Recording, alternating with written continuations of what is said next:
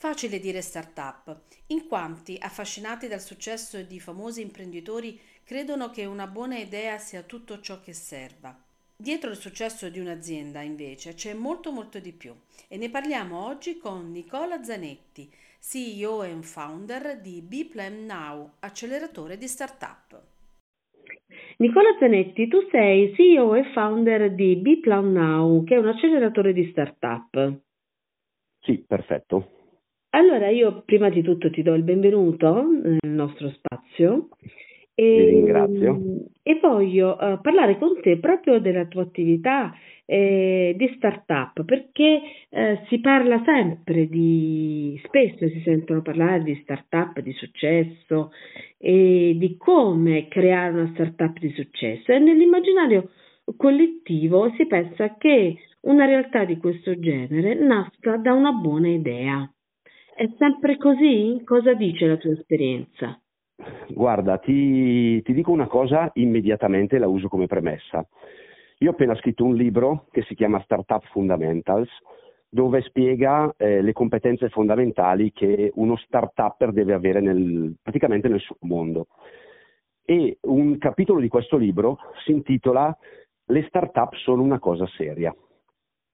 Perché? Perché ehm, io ho cercato, o meglio, in questi 12 anni di esperienza nel mondo delle start-up, eh, ho capito che la favola del garage è una favola. Nel senso che io sento quotidianamente start-upper che si rivolgono a me come acceleratore, poi magari entriamo nel dettaglio, sì, e il loro obiettivo è ho una grande idea, voglio creare una start-up, voglio accedere ai fondi di venture capital, voglio ottenere milioni di euro di finanziamento, voglio fare l'exit e poi voglio vivermi la vita che mi resta lunga senza fare nulla o addirittura facendo quello che eh, è un po' il sogno americano. Mi metto dall'altra parte della barricata e mi metto a fare l'angel investor eh, o addirittura il venture capitalist. Ecco, io eh, nel, nella sezione in cui proprio parlo che le startup sono una cosa seria, eh, racconto che questa è una favola. Nel senso che sì, l'idea è fondamentale, perché comunque gli start-upper devono avere una visione, devono avere un'idea disruptive ehm, che non ha paura di sconvolgere un sistema, di scardinare una credenza, di rompere gli schemi. Ma questo non basta.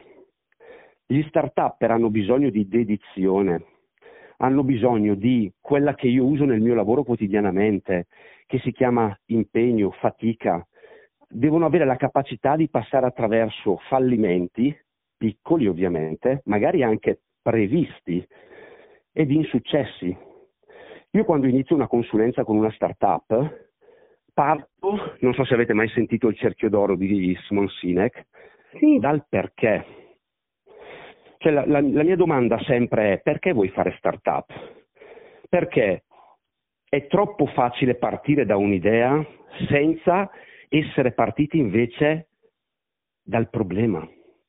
Cioè bisogna partire dal problema, bisogna capire se le persone questo problema lo sentono, se le persone questo problema non solo lo sentono ma lo vivono e quindi se sono disposte per la risoluzione di questo problema a pagare. Quindi partire dall'idea è fondamentalmente sbagliata, bisogna partire dal problema. Ecco, quindi... Tutte le analisi che facciamo noi sono così, si parte dal problema delle persone, poi da lì si può arrivare ad un'idea che può essere veramente geniale. Ok, mi hai un po' anticipato quelli che sono gli errori più comuni di chi entra nel mondo delle start-up. Ne hai altri da raccontarci? Guarda, io eh, sempre per citare il libro, perché veramente ci ho messo otto mesi delle, delle mie notti per, per, scrivere questo libro, ehm, non sto cercando, cioè non voglio valutare quali sono gli errori comuni. Il problema qual è? Fondamentale eh, in tutti gli startup che io incontro quotidianamente. Io faccio 3, 4, 5 call al giorno eh, di startup che vogliono eh, eh ottenere i miei servizi. E eh, l'errore più comune è che tutti gli startup sono molto competenti, sono molto validi verticalmente nel loro settore, ma non sanno fare impresa. Io in una parte del libro spiego che oggi lo, lo start-upper in primis deve essere manager di se stesso, deve essere manager della complessità, perché in un, mo- in un mondo sempre più ipercompetitivo e globalizzato, dove le idee, scusatemi, ma sono gratis, e possono nascere contemporaneamente in Italia e in India, possono nascere contemporaneamente negli Stati Uniti e in Russia. La differenza fa la capacità dello start-upper. Ecco perché per assurdo i fondi di venture, i business angel, quando si tratta della presentazione di un pitch, che poi è il, l'elemento eh, cardine di presentazione di una startup ad, ad un investitore, la prima cosa che guardano qual è?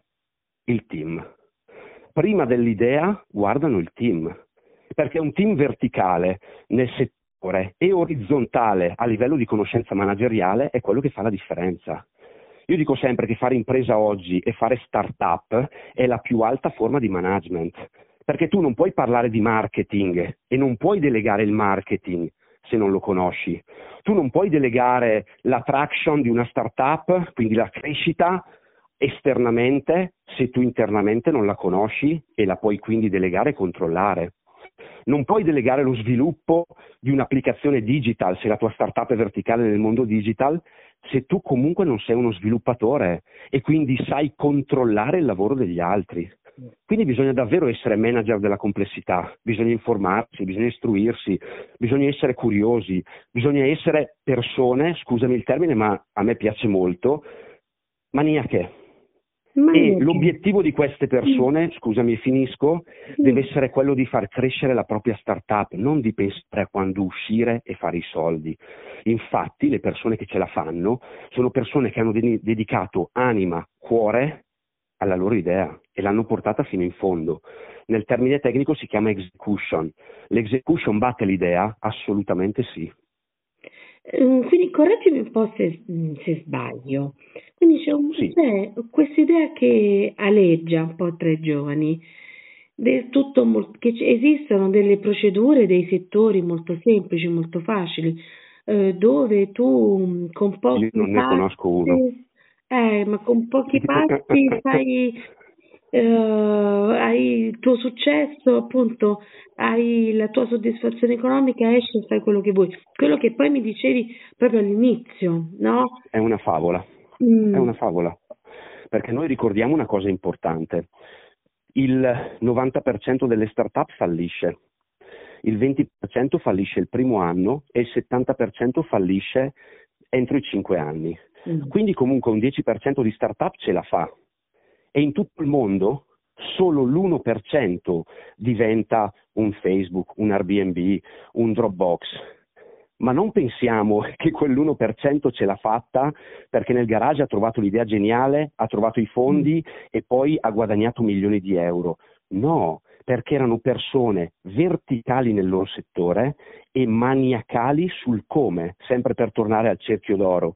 Cioè il tuo perché, la tua visione, perché vuoi cambiare il mondo, perché hai costituito una startup, che cosa vuoi fare. Il come siamo noi acceleratori, sono i mentor, sono gli incubatori, sono i consulenti, sono quelle persone che ti danno una mano a portare avanti la tua idea, che diventa poi che cosa? Cioè la parte più esterna del cerchio, tra virgolette, la meno importante. Il perché e il come battono sempre il cosa. Ecco, allora eh, raccontaci un po' eh, cosa fai tu come acceleratore di startup. Guarda, io ho un acceleratore atipico, nel senso che non è un acceleratore di massa, noi seguiamo al massimo 12 startup all'anno perché comunque il nostro percorso di accelerazione dura almeno tre mesi one to one. Ci sono per esempio dei miei concorrenti che fanno accelerazione online massiva con 50 startup contemporaneamente. Mm. Concorrenti, attenzione che stimo, eh? però non è il nostro modello di business. Noi seguiamo l'imprenditore, lo startup, il founder, eh, il gruppo di founder, innanzitutto alla, a cercare il modello di business. Perché ricordiamoci una cosa fondamentale, che cos'è una startup? Lasciamo perdere la definizione italiana che tocca le corde dell'innovazione e della tecnologia, quando una startup, scusatemi, ma può esserlo assolutamente né innovativa né tecnologica. Prendiamo la definizione americana. La startup è un'organizzazione temporanea alla ricerca di un modello di business che abbia tre caratteristiche, scalabile, ripetibile e profittevole. Scalabile vuol dire che le aziende lineari cioè quelle che fanno poche revenue ma che, che incrementano piano piano nel tempo, non sono start-up. Le start-up sono società altamente scalabili, sono esperimenti di business molto veloci, ma che se portano i risultati portano ad un successo realmente forte e grande a livello numerico. Ma vedi che la definizione americana tocca uno degli aspetti per me fondamentali, il modello di business. Io lo dico a tutti gli start-upper, è inutile che aprite una società, è inutile che cercate fondi, cercate il vostro modello di business, che è la logica in base alla quale la vostra startup creerà, distribuirà e attirerà valore.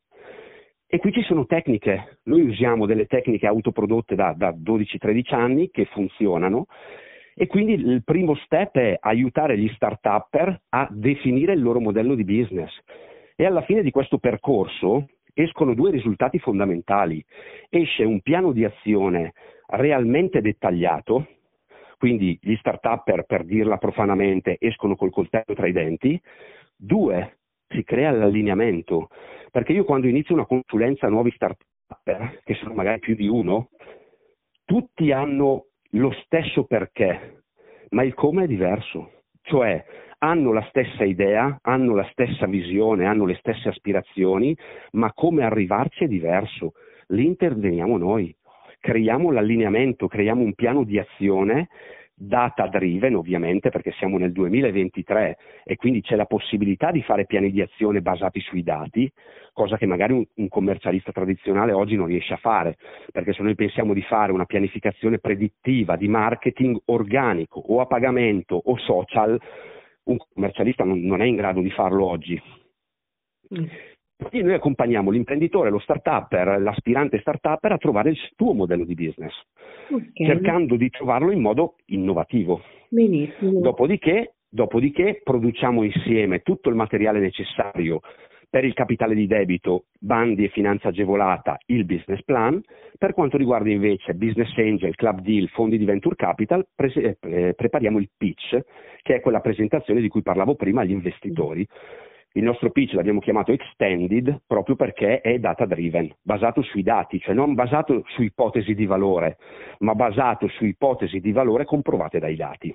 Okay e dopodiché ci occupiamo della strategia di funding, quindi serve capitale di debito, andiamo alla ricerca di capitale di debito, servono fondi di venture capital, facciamo, siamo parte di Italian Tech Alliance, che è l'associazione italiana dei fondi di venture in Italia, siamo parte di altre associazioni europee di fondi di venture e quindi sottoponiamo la startup a questi fondi attraverso una strategia di funding che non è semplice perché ogni fondo ha le sue caratteristiche, ogni fondo ha un gestore che ha dei track record, un'esperienza diversa, ogni fondo ha delle strategie di investimento, quindi vanno individuati, è proprio una strategia. Benissimo, molto chiaro e molto molto interessante. Io vorrei concludere questa breve chiacchierata con te con um, una semplicissima domanda. Cos'è per te il fallimento?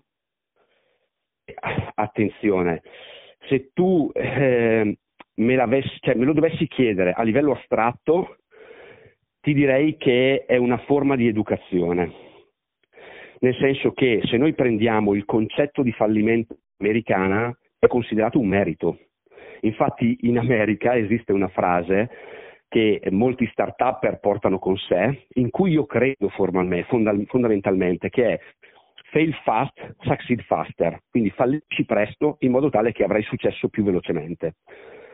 In Italia non è possibile.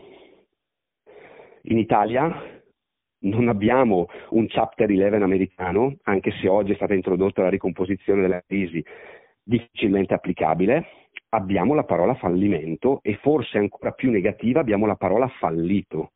Oggi una persona in Italia che è fallita ha delle segnalazioni in centrale rischi, ha delle segnalazioni nelle, nelle, nei SIC, quindi nei sistemi di informazione creditizia e difficilmente potrà ripartire. Quindi cos'è il fallimento? È sicuramente un merito se in Italia riesci a fallire bene, cioè nel senso se tu riesci managerial, managerialmente a far sì che la tua idea fallisca senza fallire tu. Perché ricordiamoci, in Italia il fallimento è veramente un peso, un gravame che ti porti sulle spalle fino, brutto dirlo, ma fino alla tua morte. Mm. Grazie mille, grazie, ti ringrazio Ma molto. figurati, per, grazie a voi per il tempo dedicatomi. Per, sì, per la tua visione mh, mm, eh, mm, che ci hai illustrato oggi. Ti ringraziamo Perfetto. E facciamo tanto in bocca al lupo a te, al tuo team e a tutte le realtà che segui. Vi ringrazio.